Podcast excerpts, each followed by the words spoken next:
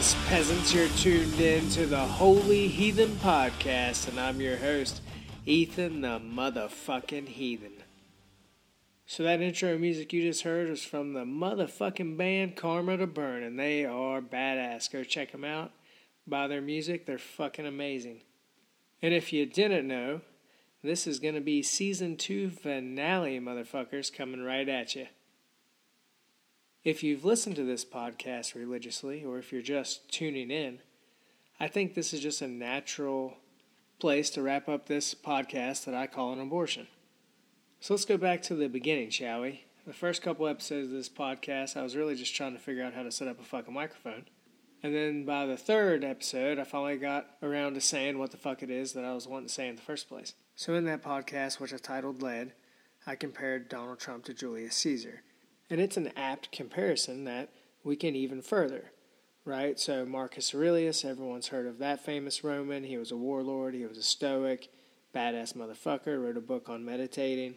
His piece of shit son, Commodus, ends up marking the beginning of the end for the Roman Empire, and he's the one that gets the credit for distracting the populace with gladiatorial games and free bread. Huh, sounds familiar. It almost sounds like if you get your fucking COVID passport, you might be able to go to the Super Bowl. But in that father son duo comparison, Marcus Aurelius and Commodus, I furthered that by saying look at Bush Sr. and look at Bush Jr.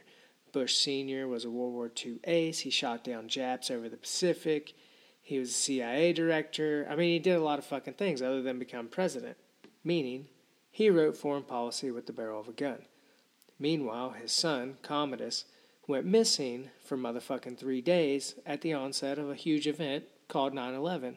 And it's only 20 years after that we're considering the detrimental effects of their shitty motherfucking policies like the Patriot Act. So the real question is since the past is prologue, what is next?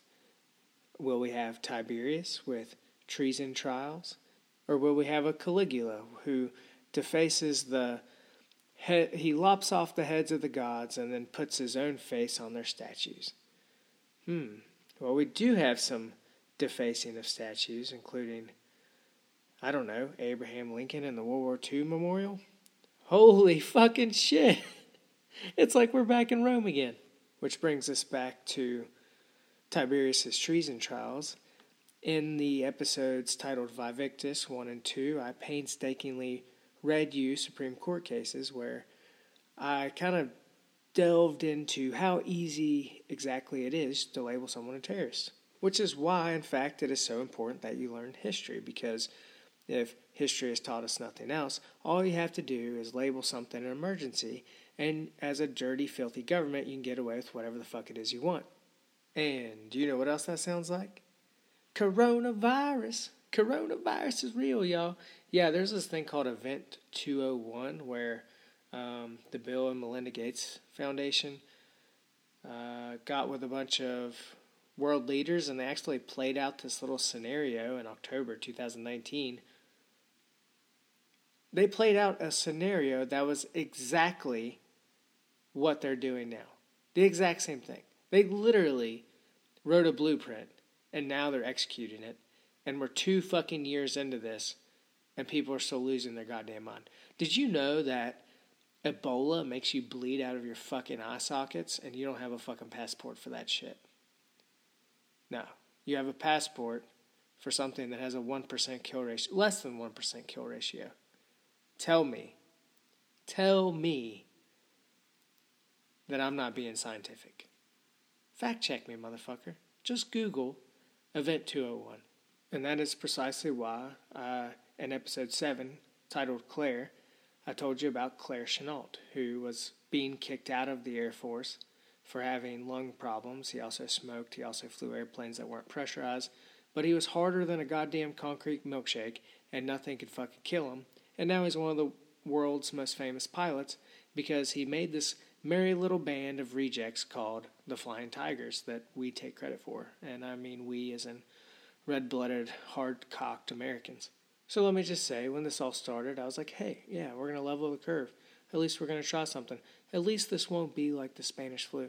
No, this isn't like the Spanish flu at all because this is propaganda, brainwashing, the new motherfucking normal, and this is tyranny, ladies and gentlemen. Yes, I said it. It's tyranny. It's not the QAnon taking a selfie on Nancy Pelosi's desk. That's the terrorist. It is anyone, anyone, Fauci included, anyone in the motherfucking world that thinks you should be scared to go outside. And I will say one more thing for the record. The only thing that's going to kill me is me, motherfucker. And I have not granted myself that permission yet, so you motherfuckers are just going to have to deal with me. Which brings us back to an episode I titled Barbershop earlier in the season. And basically, I was just calling out all the fascist motherfuckers that are taking advantage of the current situation, including barbers, right? They up their prices. They fucking tell you when you can and cannot come in. You can't just walk into a barbershop anymore. And they tell you that um, due to coronavirus, they got to take special precautions. So, you know, it's not a fucking barbershop anymore. It's a goddamn salon, right? Like, a barbershop's a place where men gather, we grunt, we cuss, we talk about taxes and high blood pressure, and we get on with our fucking day, right? And we come out feeling better. It is much cheaper than therapy. But no, even that, even that too, the precious place where a man cuts another man's hair is now blasphemy. But where do we go when people are defecating all over our rituals and traditions? I went to some enlightened motherfuckers like Eckhart Tolle and Aubrey Marcus and, and even Ryan Holiday, who wrote the famous book, The Obstacle is the Way. And here are some of my findings with the woke. Right? So in podcast 12, when I'm talking about Eckhart Tolle, it's just blatantly apparent to me that he misuses history by idolizing people like Einstein without talking about the greater purview of one, the Holocaust, Einstein fleeing Germany, two, the atomic bomb. It is my understanding, which could be completely wrong, but it is my understanding of that era that we would not have Einstein, one, if he did not flee Germany, and two, if we if he wouldn't have spoken out about the atomic bomb, right? Like World War II happened, nuclear warfare and nuclear fission happened, and it advanced our species. Which brings me to this notion, silly ass notion, of cohabitating peacefully. There's this thing called the free rider's dilemma. There are dumb fucks out there, and you cannot save them all. And we can't get rid of them either, because they're a part of fucking society. And if those dumb fucks open their mouth, sometimes you have to listen to them. So even in this age of making everyone woke, and all of us singing Kumbaya together, and us banning hate speech, it's not going to fucking work. It's never fucking worked. And that's how I know it's not going to fucking work now. Because all it took was one trip to the post office to realize that some people abuse their fucking power. Some people will barricade their own office with little cardboard boxes because they're scared of a fucking plague that someone told them was real. And on top of that, they won't even do their own fucking job because they're unhappy to even be there in the fucking first place. And that is the real error of our ways and just assuming that everyone wants to better themselves because they don't. Some people want that $600 stimulus check. Some people don't even want to go back to fucking work right now. I know plenty of people in the restaurant industry that are struggling to keep competent motherfucking people just to bust tables, right? Just to take a goddamn order, just to push buttons on a screen and to carry you your food. And we don't want to do that. It's either beneath us as a society, or there is no work ethic, or perhaps the welfare tit is too gargantuan to give up. But that is a real problem. That is a real problem that we face. Why people, 95 million people, lost their jobs due to coronavirus. Why don't they want to go back to work? And it's not all laziness. Some people have realized that getting off the the rat wheel, the rat race. Getting out of the rat race is actually good for them, right? Some people have spent this time with their families. Some people have reflected on what really matters. And that's all grand. That's dandy. But I don't think 90 million of those jobs are coming back. Um, the current president is telling you that he's going to put it in energy, clean energies, things like that. Like, we're going to create new jobs. And that sounds fucking awesome. I, I would be stoked for something like that. But as we mechanize and make things more systematic and as artificial intelligence gets better and computer programs get easier, there aren't any blue collar jobs, right? Like, look at Detroit when NAFTA passed. Yes, the North American Free Trade Agreement. It killed car manufacturing in America because it's frankly just cheaper to make cars in Mexico. But that's enough about Eckhart Tolle, right? Because I don't know how to solve the free rider dilemma. I don't know how to teach self awareness, and I sure as fuck don't know how to inspire others to improve their own social status. So let's move on to Aubrey Marcus. He is the CEO of Onnit. He's been podcasting for over a decade. He just seems like a really cool motherfucker. And I've got nothing bad to say about the guy. I think he is a really cool motherfucker. Um, I just don't know how to be more like him because I, I've tried meditating for over a decade. It was my New Year's resolution. I've been doing pretty well at it, but it, it's one of those things that if you don't do it every day, then it's kind of like building your muscles, just mental muscles. You you basically pick up where you left off the last time, right? Like you can't advance while you're resting. It's also entirely possible that if someone as cool as him ever did hear my podcast, they might hear like a younger version of themselves. Um, Maybe not. Maybe I'm just being optimistic. I don't fucking know. But I was born an angry little motherfucker. I've always been a little angry motherfucker. And I personally don't do anything well unless I'm pissed off. That's something that my father told me. So I might as well just fucking embrace it, right? Just embrace the fucking chaos, the rage, all of it, the woe. Like, it's a feeling fucking universe. And that is ever bit part of the duality of Ethan, right? Ethan, the goddamn heathen, because that is a part of me that will be inseparable until I draw my last breath because you can't push it away. You can't hide it. You can't um, positively think otherwise. It's just it, right? Like there, there is in that nature versus nurture argument. There is such a thing as your DNA. Like you are you. You're a product of your environment as well as your genetics. Which brings me back to another philosopher, Ryan Holiday, who's a baby back motherfucking bitch. He tries to compare the Antonine plague to COVID 19, and that little motherfucker sat in his house for two goddamn years while the rest of us took out the trash, flew the planes, drove the school buses, worked at the hospital, and the rest of the world went on, man. Just like Claire Chennault, get the fuck over it be harder than a concrete milkshake and get the fuck on with your life, dude. You wrote a book called The Obstacle is the Way, and I'm sorry, but you are a motherfucking hypocrite for trying to make money off great men like Marcus Aurelius when clearly, in fact, you are not one. So, just to try to tie some of these incoherent ramblings together, you look around at the current state of dissolution and you just try to piece it all together. You want to piece it all together to see what it's all fucking about. So you read history, you study other great people, you look to the works of enlightened individuals. And if you have any sort of a semblance of an original thought in your fucking head, you can't help but wonder who has motive. Which brings me to this podcast I just kind of stumbled on called The Occultist. Uh, Ryan Peverly. He was interviewing Dylan Louis Monroe.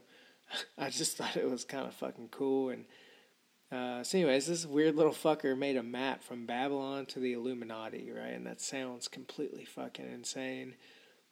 But he spoke well, and, and it was entertaining, and I th- I thought it was a real gem, right?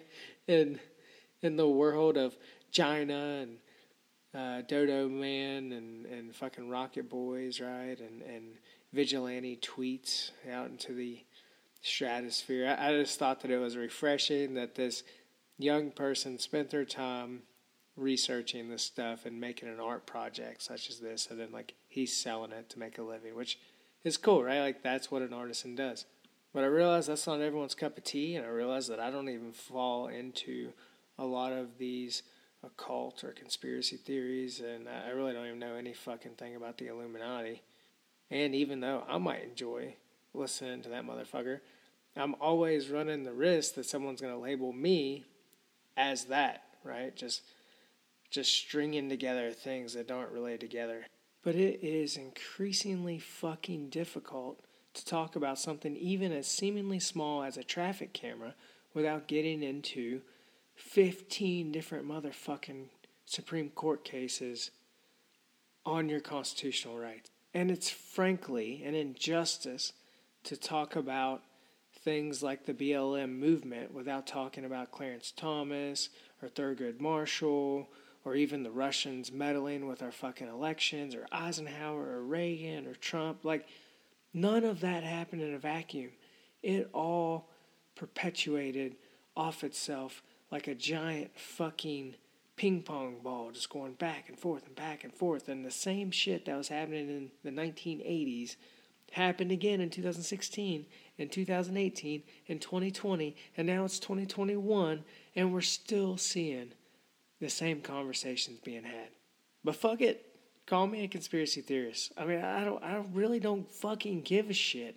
All I've tried to do is literally read law and case and make an inference into what might possibly happen tomorrow. And the way that I am absolutely certain that I'm on the right track is I have to question everything that I put out with regard to one, will it get me fired? Two, will it get me in prison?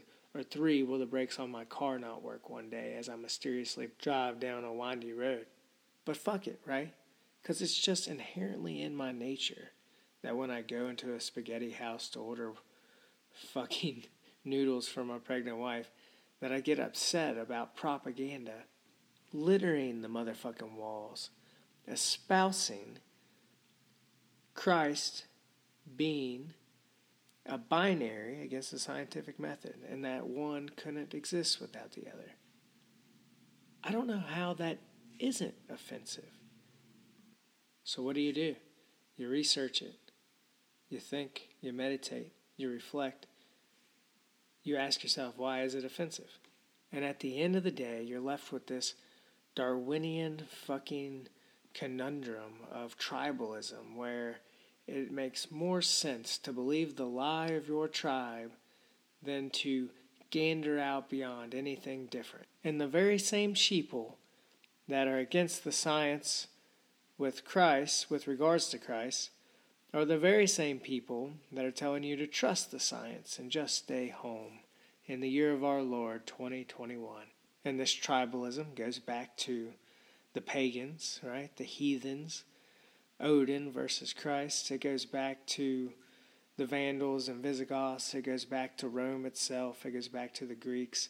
It goes back to the Persians. It goes back to the Egyptians. And it even continues today with jackasses, and elephants, blue and red. And as I describe this scenario, you can probably almost envision some of the words we ascribe to each other tree hugger, dim tard, boomer, snowflake, Trumpy, fascist, Nazi. Because as long as we make our enemy something other than human, we can shoot them right in the fucking face. But while you were doing all that name calling, you forgot that the person that you want to shoot in the face is your neighbor. And it's your babysitter. And it's the person that drives your kids to school. Yes, that's right. We're still just one big fucking community of bastards. So I pray that you've enjoyed this little recap of the last two seasons of my show. Or if you just tuned in, I hope that you were entertained for a moment and I hope to see you all for season three, motherfucker. Praise be to thee, a goddamned heathen.